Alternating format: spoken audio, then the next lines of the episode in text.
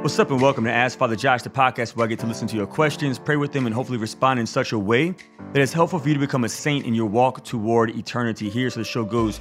You hit me up with 35 questions dealing with anything and everything from morality to spirituality, relationship advice, evangelization, discipleship, catechesis, and the list goes on and on and on. I will then sit with your questions, pray with them, and hopefully respond in such a way that is helpful for you to become a saint. But here's my disclaimer I am not perfect, I am not infallible, therefore, I don't always say something that's good. If I say something that does not help you to grow in your relationship with God and the church, please reject whatever it is that I say that is not helpful for you and the Lord. But if it is helpful and difficult, then I want to encourage you to lean into Jesus Christ in prayer and study and fellowship and in worship so that God can give you the graces that you may need to fulfill the demands of discipleship over time in your walk toward eternity. Uh, if you are a first-time listener, you can hit me up with your own questions at www.ascensionpress.com slash ask Father Josh, spell out A-S-K-F-A-T-H-E-R-J-O-S-H. You can also rate us and review us on iTunes, Spotify, Google Play, and other podcast formats. And you can share us on your social media pages. This will help other people to find out about the show. If it's good for you, potentially it can become good for them as well. On today's show, we have a special guest, Father Gregory Pine. Uh, welcome to the show, Father. Hey, thanks so much for having me. And uh, and so he and I are going to be talking about uh, all things regarding uh, discernment. He has a new ebook called out. The first name Prudence. The last name Choose confidently, live boldly. See, see I did that, Padre. Right? I like that. Yeah. Yeah, yeah, man. It's just that tag team, tag team back again. I'm here with the Dominican because you're Dominican, like preacher. Yeah, man. So, are you a '80s baby, father? I am. Yeah. Yep. Okay, yeah. So you grew up on Fresh Prince as well, and Family Matters, and Full House, and Step by Step. Day TGIF was the high point of my week. Man, yeah. Every Friday it was, uh, yeah, Carl Winslow, uh, and then definitely Full House, and then on Saturdays they. Do you remember Walker Texas Ranger? I do. I watched a few episodes of that, though I wasn't as big of a devotee of Chuck Norris as I was of Bob Saget. Bob, yeah. So Bob Saget was like he was one of the best dads on on TV around that time. Yeah, yeah. What a gift! What a gift he was to humanity. Um, so, uh, all right, true. on to the, the, show. This has nothing to do with the show. So, what, the way we normally start a show off is I, I share a glory story. So, I wanted to know uh, a glory story is, is basically uh, something beautiful that God has done in our life recently that we want to share with our audience to build up the body of Christ. Is there a particular glory story that you want to share with us today? Uh, let's think. Um, this past weekend was very full and very beautiful, and I had a lot of wonderful conversations with a lot of wonderful people. And there's a kind of precious moment where I'd celebrated this mass at this whatever. I live in Switzerland, so I was in the city called Bern, and so I celebrated mass, and then we had Stations of the Cross and confessions, and then I bopped over to celebrate a house mass with this group of young adults. And we are at this young woman named Anna's house, and three generations of women live in the house because her mother Agnes and then her grandmother all live under the same roof. And when I went to their house, it was very evident to me that here is a group of women who have who have lost much. You know, like they've lost their their husbands and their fathers.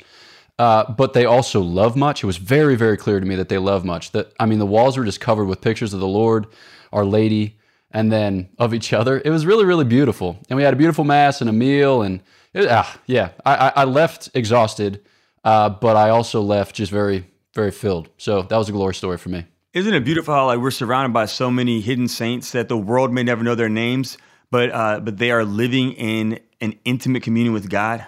It is. It is amazing, and I think yeah, for one of the greatest gifts for me of being Christian is like finding these people, these people who uh, it's very clear that they have a secret, and the secret is that they love the Lord. Amen. and when you're like, holy smokes, you have a secret. You want to share that secret? And you're like, oh my gosh. Yeah. That is an incredible secret. So yeah, there's something wild about being Christian where you get to uh, you get to find these people and talk with them and then live with them. I love it. I love it. That's great, man. Well, on today's show, you and I are going to talk about three uh, really good questions. Uh, signs from God are not. How do we discern? Uh, fear in discernment, uh, and patience with indecisiveness uh, in making decisions.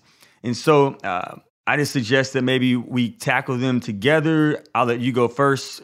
And that way I can just ride your coattails. Um, and like, yeah, yeah, what he said. Um, and yeah, we'll, just, we'll take it from there. Sound good to you, brother? Sounds great. Thanks.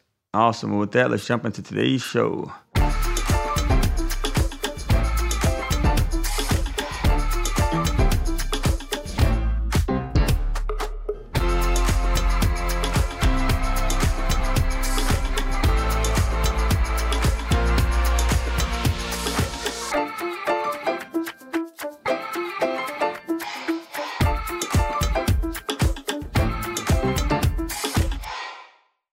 All right, so first question comes in from Michael. Michael writes this signs from God or not? Hey, Father Josh, I have a question about signs from God. In my Catholic circle of friends, there are a couple of people who talk a lot about waiting for a sign from God when they're trying to make a big decision. One of them also talked about something to do with a novena to Saint Therese, where if the answer is yes, uh, somehow roses are going to show up on the last day of the novena. I totally believe that God can give us signs, but I'm a little unsure how you can tell us what's from God and what's not. Also, maybe you can explain the roses and St. Therese thing as well. Thanks, Michael. Now, she's a Carmelite, you're Dominican, but I'm, I'm assuming you might have some wisdom on that too. Yeah, I love St. Therese. What a wild woman. So, my first thought is you know, sometimes the Lord prompts us to ask for a sign, and then sometimes the Lord prompts us to trust and to choose. So, you can think about scriptural examples, like in the book of the prophet Isaiah, where the prophet Isaiah tells the king to ask for a sign. Let it be deep as the netherworld and high as the sky. And the king responds like, I wouldn't dare do that. And Isaiah is saying, the Lord is asking you to do it, so do it. Or you can think about the example of, what was it, Gideon's fleece, where on you know separate occasions, night after night, he put a particular test before the Lord. He's like, all right, I'm going to lay this on the ground and I want it to be covered in moisture. Or I'm going to lay this on the ground. I want everything else to be covered in moisture and not this. And it, it turned out, it turned out, and then he won a great victory. So there are examples of asking for a sign in the scriptures. And then there are also a, a, examples in the scriptures where people demand a sign or ask for a sign and the Lord rebukes them. So it's like the Lord will say, You're only going to be given the sign of Jonah. The Son of Man will be three days and three nights, as it were, in the belly of the earth. And that will be sufficient testimony. So I think, you know, the Lord's in the business of performing signs. And the Gospel of John is, is wild testimony to that fact. The sign, the sign, the signs, they all lead to the resurrection, which is the culminating sign of the fact that the one who took human flesh is in fact God, and that he comes to save us from our sins. But then sometimes we kind of create the terms of our own sign seeking. And I think that's where we have a problem where we're not actually trusting the Lord to be about a good work in our lives because the Lord has placed our life in our hands. Not in the sense that it's no longer in his hands, but in the sense that he wants us to be like real actors in the story of our lives. He doesn't want us to be mere observers or puppets or marionettes or whatever other useful image you can come up with. So I think it's going to depend on time and place and setting and circumstance. But I always think that it's good move to, you know, pray, bring it before the Lord in the blessed sacrament, and then to ask counsel from friends. And then, you know, begin to move on what the Lord inspires or what the Lord prompts. So maybe I'll maybe I'll just leave it there and send it over to you. Yeah, you know, I think it's interesting we're talking about this because uh, when I had my conversion uh, at Steubenville South in 2004, uh, I was introduced to Saint Therese, the Little Flower, and they had this movie that they were talking about that was coming out or whatever, and I had no idea who she was, but they gave out little novenas to her, nine day novenas, and they, at the end of it, you ask for for roses, and I think in the beginning, like legit, like these roses would appear on the ninth day. Uh, but then it got to the point where I began to look for the roses. And so there was this billboard uh, by my high school. And so I would drive past that billboard that had a big old rose on it on the ninth day. It's like, oh, I got, I got my rose, Lord. I got so I was abusing it. And like, okay, but so yeah, I, I agree with you. I think sometimes we can we can focus too much on the sign. I think that the, the gift of, of of signs in general is that they draw us to communion with God. Like, so even if the sign that we're um, that we're looking for or we're trying to receive um, isn't of the Lord, the fact that we are praying is drawing us to communion with God. And anytime we pray, uh, even if it's for, for reasons that might not be the most pure with intentions, uh, time with Jesus is transformative. And the Lord can transform us by us coming, even with our impure motives sometimes, or um, with our faulty uh, logic about how the Lord should work, could work, or would work in our lives um, if it were up to, to us. As far as why St. Therese gives out roses, you could tell me that, Padre, because I don't know. Uh, do I know that? Um, I don't. Um, you're Dominican. I thought all religious had some kind of like in with each other, where y'all all shared these secrets. I mean, I have no idea. Um, if I'm honest, I have no idea. If I were to make up an answer, I would wend my way between partial explanations, but none of them would be satisfactory. Because, like, her religious name was of the child Jesus and of the Holy Face. And oh, you said, know what? You know, I think she, she said, said one time, "If I make it to heaven, I'm going to shower earth with roses." That sounds right. That sounds right. I know she said something about like doing good. He spend her heaven doing good on earth, and maybe those are the terms, like showering roses. If so, party on. I'm for it. Yeah, roses are great. You know, roses are red, violets are blue. Um, Saint Therese is a Carmelite, and uh, I'm not too. Not, I'm not too. Yeah, that's right. there it is. Okay, our next question is about fear and discernment. Uh, this comes in from Anonymous. Uh, Anonymous says, Hey, Father, I'm an avid listener to your podcast ever since I stumbled across it three years ago. Your show has helped me to find my way back to God slowly but surely. Thank you for all your effort. It's a blessing for me as well as the many other listeners. My question is this How do I discern my vocation? Truth be told, it scares me. Ever since this fear came into my mind almost two years ago, I'm unable to pray about it peacefully I feel I may be called to marriage, but I'm afraid of two things choosing the wrong spouse and commitment to said spouse for the rest of my life. Whereas religious life scares me because of the sacrifice I have to make and being away from my family. I've tried letting go and focusing on the present, trusting in God, but I go into a spiral when these thoughts arise. I'm afraid I might just keep putting it off and never actually choose anything. I would really appreciate your help and your prayers. Thank you, Anonymous. Boom. Big ticket item. Um, my basic sense is the Lord created you to a purpose, and that purpose is already at work in the desires of your heart. Now, those desires of your heart might be wounded by sin or they might be weakened by, you know, whatever it is that you've been through in your life. But those desires are good at root. And when we live with the Lord, you know, when we live a life of grace, those desires are actually healed and like fortified. So discerning isn't so much a matter of like covering up what you experience or pushing back what you experience. It's permitting it to come to the surface as the Lord does his work of, you know, like restoring the image of God in your heart.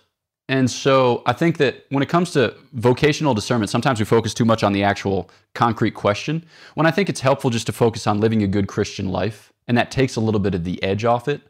So, you know, do you have a daily habit of prayer? Doesn't have to be for a super long time, but maybe work your way towards 20 minutes a morning. Do you have a, a regular habit of going to the sacrament of confession, receiving Holy Communion in a worthy state? Do you have a good habit of maybe introducing some penance into your life, putting a little distance between you and your cell phone so that way it doesn't just dictate the terms of your life? Uh, do you have good Christian friendships, people who encourage you in the life of virtue, people who challenge you to become a saint? You know, like, okay, so now I'm just listing things, but they're all pieces of the puzzle, which puzzle is our growth in holiness. And when when those puzzle pieces are present, it kind of builds out for us um, a healthy, happy human existence. And the vocation is the the kind of coming to fruition. That's a little bit fancy terminology, but our vocation is when we recognize the particular or the kind of specific way in which we're supposed to channel this life of holiness. And so when it comes to, you know, the prospect of getting married, I think if you just say it at the outset, I'm going to marry the wrong person, you just get over it and move on. Because you're not going to find a perfect person. Because if the person likes you, obviously they're not perfect. I'm just kidding. Um, you know, so you're always going to be with somebody who has faults, with limitations. That's not the point. The point of being getting married isn't to find somebody who is faultless or limitless. The point is to find somebody who's willing to love you unto heaven and to love a little brood of children unto heaven as well. And then when it comes to religious life, don't worry. I would say that you're probably not called to religious life if the thought of it inspires you with dread. And that doesn't mean that you're less, because God has different plans for different people. And those plans are good, and they're for the upbuilding of the body, which has different parts, all of which were down to his glory. So that's a start. I mean, I would just follow, follow up with that. Yeah. And even if in the beginning there's a, that dread when you think about religious life, I would check how much time do you spend with the Lord in prayer? Because I know when I first perceived an invitation from Christ to become a priest, I resisted it dreadfully. But then I began to cultivate an intentional relationship with Jesus. And I, I, put sermon on the shelf. I didn't worry about marriage or priesthood or religious life. I just focused on Jesus and my relationship with Jesus.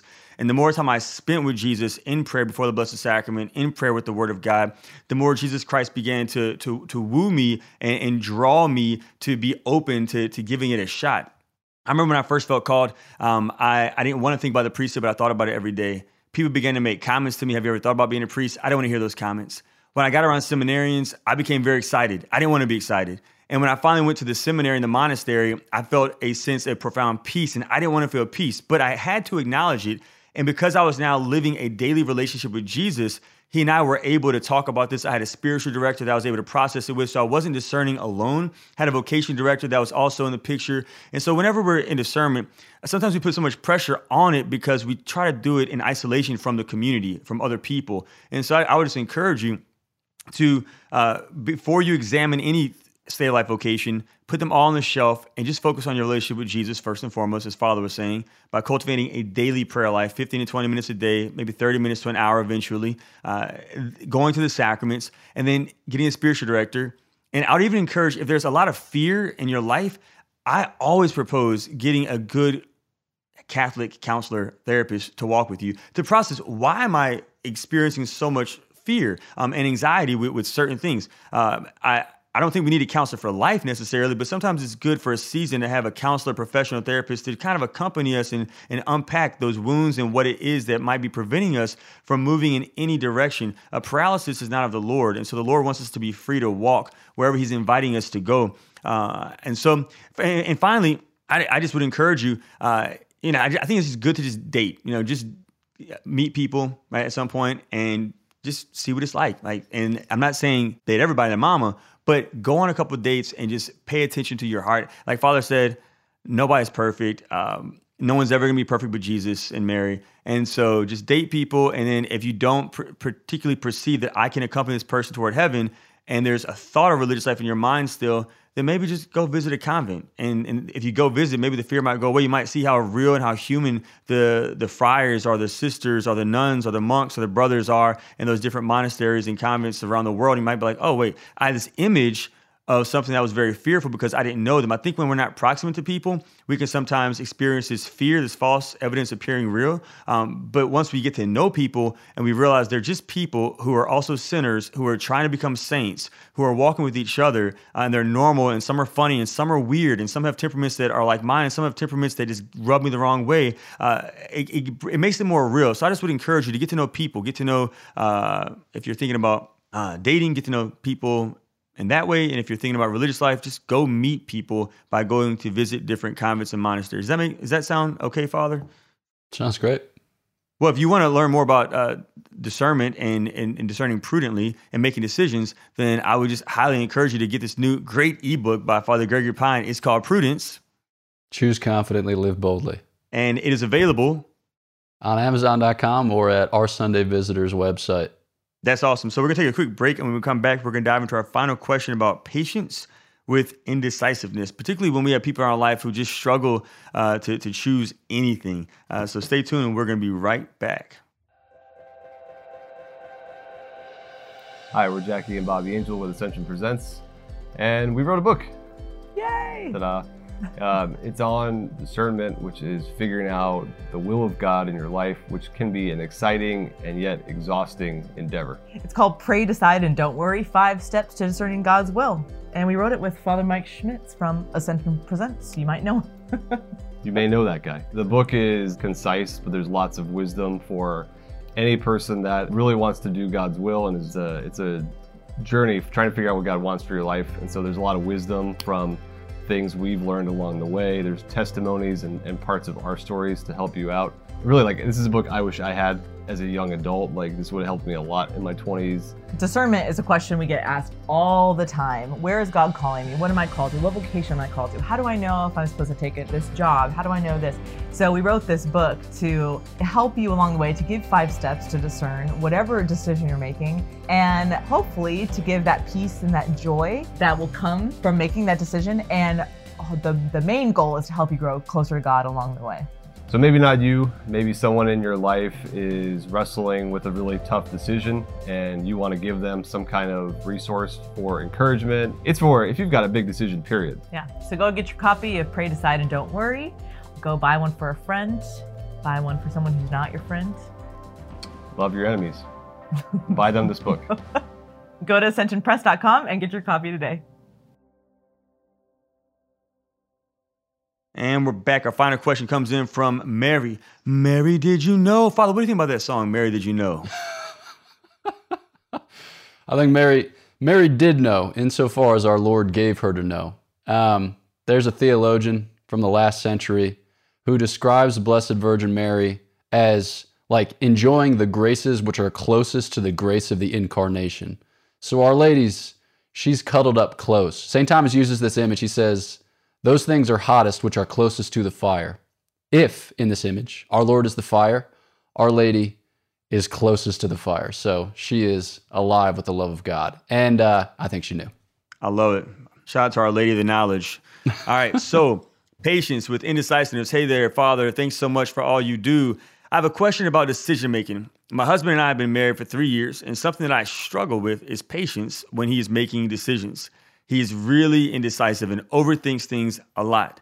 I want to be patient, I want to be supportive, but I'm not really sure what the best way to do this is.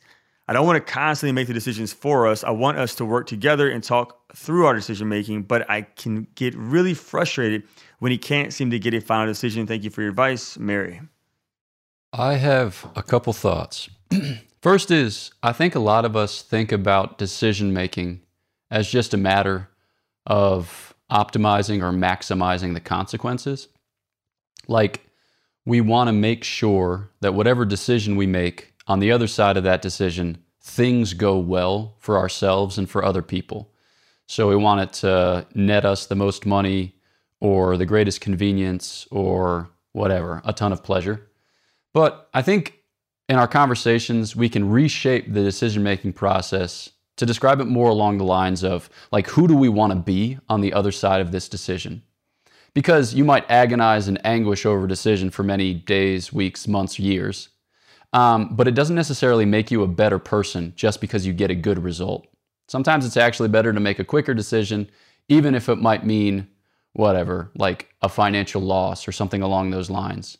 Because the point is to be somebody who is rip roaring and ready to do the good, not somebody who is terrified at the prospect of making any decision whatsoever.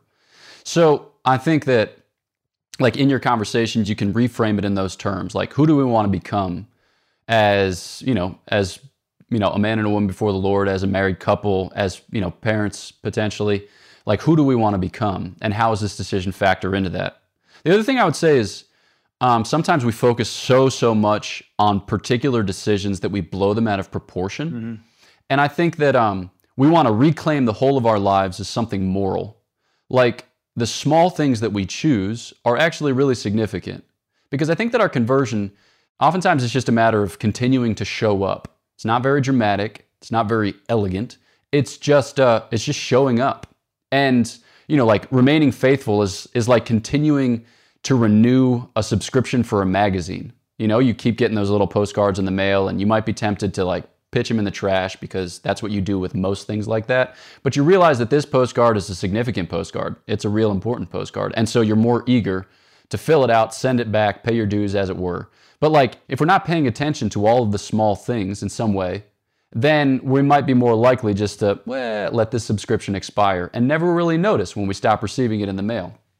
So I think, does that mean that you should agonize about haircuts and toothbrushing now in addition to big financial decisions? No. But I think kind of re envisioning your moral life as all significant because all of it contributes to the story of your growth and holiness as a person, as a couple. And then when it comes to more practical things, um, because those are good to pepper in.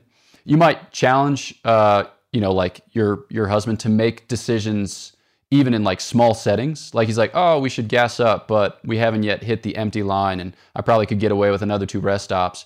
You could be like, oh, let's just go to this one. I mean, what's the worst case scenario? We end up over the course of our life gassing up our car an additional 15 times. Who cares? I also want some Chex Muddy Buddies at this rest stop, so let's go. Um, like, just kind of just encouraged to make decisions a little more, uh, what would you say? a little more decisively. And the other thing is, you, you might encourage like a habit of like decision journaling. So you're you're waiting to make a decision, maybe write a little bit about it, you make the decision, write a little bit about it, and then revisit it after like a month or a year. Like what did the discernment yield?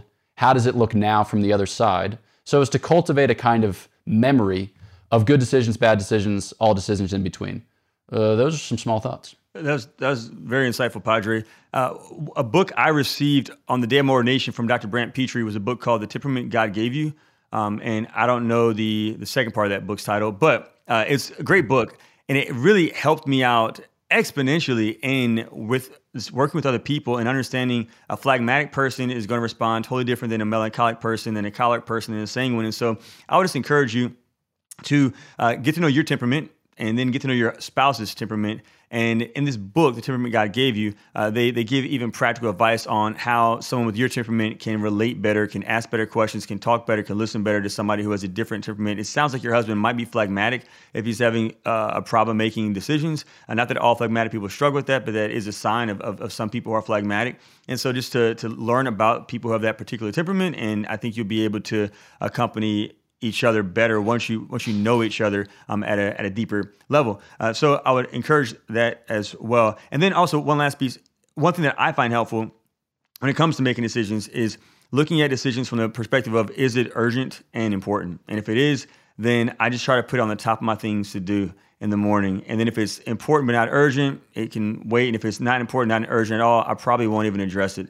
um, because it just I ain't got time for that. Ain't got no time for that. But so I would just encourage you also to maybe with your spouse begin to like practice it. You know, sometimes uh, people won't listen to us when we ask them things if we're not witnessing it ourselves. And so show them that you're also addressing things that are urgent and important um, at the top of the day. And if he sees you do it and sees the fruit of you doing it, the peace that you have, the, the less stress that's in your life, then that might inspire him to say, you know what, maybe I should start doing this as well. Um, but you can always pray for him as well. Pray for yourself uh, so that you can become more patient because you need to still grow in patience. Like there's still a virtue. Uh, love is patient, love is kind, and so. Uh, but at the same time, and the you can pray for him to have a convert a deeper conversion of heart as well. With that being said, I don't want to promote that book only because there's a, a new book out and it's an ebook that I want to find out more about. Padre, why did you write your book on prudence? Uh, short answer is because the uh, the publisher asked me to write a book about prudence. Longer answer is I, I started getting into prudence maybe like six, seven years ago. And when I got into it, I was blown away because I had assumed that it was a boring virtue for boring people. Mm. But what I came to discover was that uh, it was not a boring virtue and it's for all people. And specifically, like the thing that most captured my attention about prudence is that it's it's a virtue that makes you the protagonist of your life. Because I think in the 21st century, a lot of us feel like life is just happening to us or like life is passing us by. Uh, but prudence is is the virtue which empowers you to live your life and to live it well, which I think is something that we're all desirous desirous of. But because prudence sounds so oldie timey, none of us really look for it to be the key. And so, yeah, I just wanted to, um, I don't know, infuse a little bit of prudence into that conversation and uh, encourage people uh, to grow in that virtue. So, people, if you want to end up living your best life, then I would encourage you to check out Father Gregory Pine's new book, and it is called Prudence. Choose confidently, live boldly. And it is an ebook that is available on Amazon.com and uh, our Sunday visitors uh, website. Website, yeah, website. People say website, right? I think there's that's still a thing. Yeah, it's still a thing. All right, Padre, it was a gift to, to finally get to have you on this show. I look forward to seeing you when you come down to Louisiana State University the next time you come down here. I know you're all the way in Switzerland, so it might be a hot minute, but uh, when it happens, it will be great. Yeah. All right. God bless, Padre. Hey, thanks so much for having me. I appreciate it. Yeah, man.